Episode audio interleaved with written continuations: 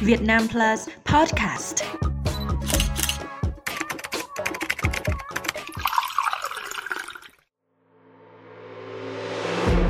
Ế ẩm là từ mà bất cứ tiểu thương hay người buôn bán nào cũng đều không muốn nhắc tới. Tuy nhiên, ế ẩm lại đang là tình trạng chung của hầu hết các chợ truyền thống hiện nay. Dạo quanh các chợ truyền thống có quy mô lớn trên địa bàn thành phố Hà Nội, có thể dễ dàng thấy được sự điều hưu, vắng khách đến lạ thường.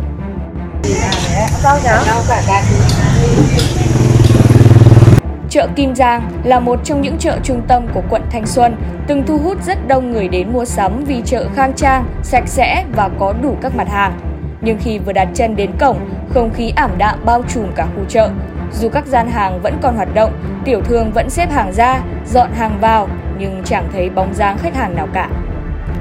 Nhiều tiểu thương cho biết, tình trạng này chủ yếu diễn ra khi người dân cắt giảm chi tiêu tối đa sau dịch Covid-19, nên chợ Kim Giang rơi vào cảnh người bán đông hơn người mua. từ hồi Covid xảy ra Covid nói chung kinh tế khó khăn khó khăn rồi. Chả có ai mua. Ế lắm. Chợ này ế lắm. Trước chợ ông đông. Dần dần dần dần ít dần đi. Đây chợ này nó khó khăn nên thành ra không không có người mua. Từ trưa giờ chưa bán được cái gì không chỉ riêng chợ Kim Giang, chợ ngã tư sở ở quận Đống Đa cũng gặp trường hợp tương tự. Trong khi mặt đường Nguyễn Trãi hàng ngày tấp nập người qua lại, thì chợ ngã tư sở chỉ có thể miêu tả bằng hai từ vắng tanh. Càng vào sâu trong chợ, không còn thấy những gian hàng được bày bán mà thay vào đó là đống sa kệ ngổn ngang. Quay xung quanh là những tấm bạt sắp rách, bám một lớp bụi dày. Không có những tiếng mời chào, tiếng trả giá hay chọn lựa hàng. Văng vẳng trong một vài kiosk nhỏ là tiếng những tiểu thương tụ năm tụ ba đánh bài. Chỗ thì hát karaoke, chỗ thì có tiếng thở dài ngao ngán vì ế ẩm. đến lắm ấy nhưng mà đấy chợ cả ngày thì khách lắm ngày xưa thì đi chợ là bán cái gì cả chặn ngày xưa chợ là nó đông ngày xưa thì sầm hết mà ngày xưa thì đi chen cả việc bây giờ nói chặn không chợ Chợ vắng khách là vậy, nhưng nhiều tiểu thương vẫn cố bám trụ lại nơi đã nuôi họ sống hơn 20, 30 năm. Kinh doanh ế ẩm nhưng hàng tháng họ vẫn phải trả đủ thứ chi phí. Cuộc sống đã khó khăn, này lại càng khó khăn hơn. lỗ chứ thực ra thật ra cái hàng mới mình trước đây mình nhập chẳng hạn như là cái dòng công việc mình nhập những một triệu mấy bây giờ thằng nó xuống giá theo mình phải bán theo người ta chứ. Bán theo các cái đại lý các nhà chủ sản xuất này người ta hạ thì mình phải hạ. Chúng ngồi đây này chẳng qua là xem có ai mua không thứ để giải quyết cho những cái chi phí ở chợ này. Có khi nó còn phải ăn vào vốn. Có khi bán cũng không đủ chi phí nhập cao mà bán ra nó xuống giá không bán được. Nổ cũng có. Năm ngoái nổ mấy trăm triệu. Nhiều siêu thị, trung tâm thương mại, cửa hàng tiện lợi mở ra cùng với sự phát triển mạnh mẽ của thương mại điện tử đang dần chiếm ưu thế vượt trội, khiến chợ truyền thống dần rơi vào tình trạng đóng băng. chợ làm gì có ổn định được. Bây giờ chợ siêu thị mọc như nấm ấy mới lại bán online đầy ra đấy làm gì có bán được nói chung là giờ chợ ấy vắng. Như các cô bán đây giờ nó vắng.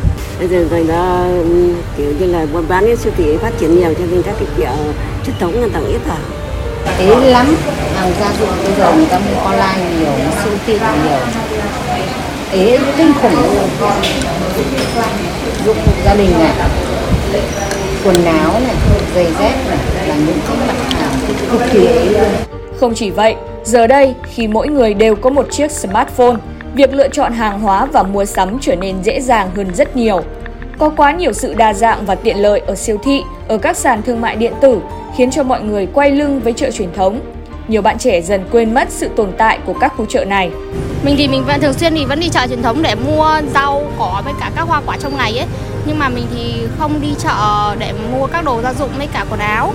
Bởi vì mình thấy là lên mua hàng online thì nó sẽ vẫn nhanh hơn với cả tiết kiệm thời gian hơn. Còn lên chợ truyền thống thì phải lựa chọn với cả phải à, giá thành thì mình cũng phải, kiểu, hỏi rồi không phù hợp mà thì mình đi thì mình cũng ngại uh, cái lý do mà hiện nay mình không còn uh, đến các chợ truyền thống để mua sắm nữa thì thứ nhất là uh, vì cái sự phát triển của công nghệ bây giờ ấy thì nó có các cái sàn thương mại điện tử như là Shopee, Lazada hay là kể cả là TikTok Shop nữa.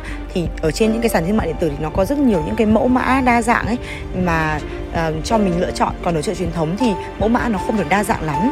Uh, cái thứ hai mà mình ít đến chợ truyền thống hơn là bởi vì bây giờ thời tiết thì rất là nắng nóng thậm chí là nếu như những ngày mưa ấy thì mình rất là ngại ra đường. Trong khi mà mình mua ở trên mạng thì các cái sản phẩm sẽ được shipper giao đến tận nơi cho mình và mình cũng không cần phải đi ra ngoài.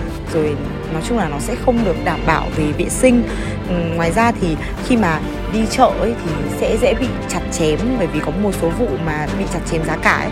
rồi là uh, khi mà mình đi mua ở trên mạng thì giá thì thường được niêm yết còn trong siêu thị cũng vậy trong siêu thị khi mà đi mua thì cũng thường được uh, niêm, niêm yết giá cho mình dễ lựa chọn hơn và mình mua cũng dễ dàng hơn trong tương lai để có thể tồn tại các khu chợ truyền thống cần phải tạo cho mình những cơ chế riêng về giá cả, nâng cao sự tiện lợi, an toàn, đồng thời phải phát huy được những thế mạnh của chợ với các mặt hàng đặc thù song song với đảm bảo vệ sinh môi trường, chất lượng, an toàn thực phẩm.